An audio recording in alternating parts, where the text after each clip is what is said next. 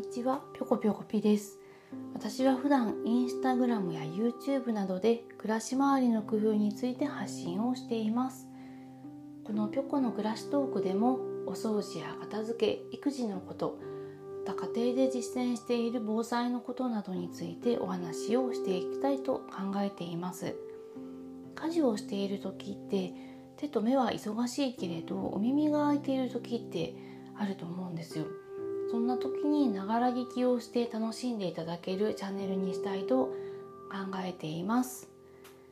では聞いてくださってありがとうございました。次回から家事の工夫について発信をしますのでチャンネル登録をしていただけると嬉しいなって思います。聞いてくださってありがとうございました。良い一日になりますように。